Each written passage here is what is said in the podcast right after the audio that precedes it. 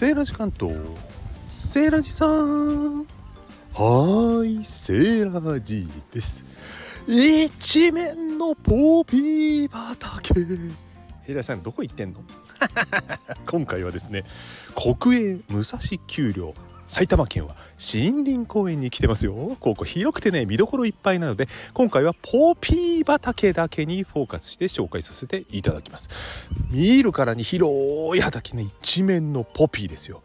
中にはね入れないようになって周りから写真撮影できるような形でいい感じのお花畑が広がっております。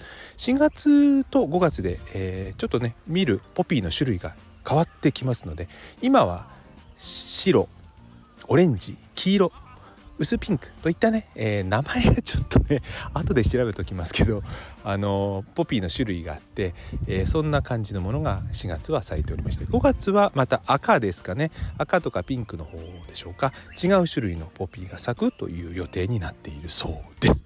はい。ね。ウグイスの鳴き声もたくさん聞こえて心地いいです。お天気のいい日にお出かけしたいスポットでした。それではまたご機嫌な大花火日和を。バイバイ。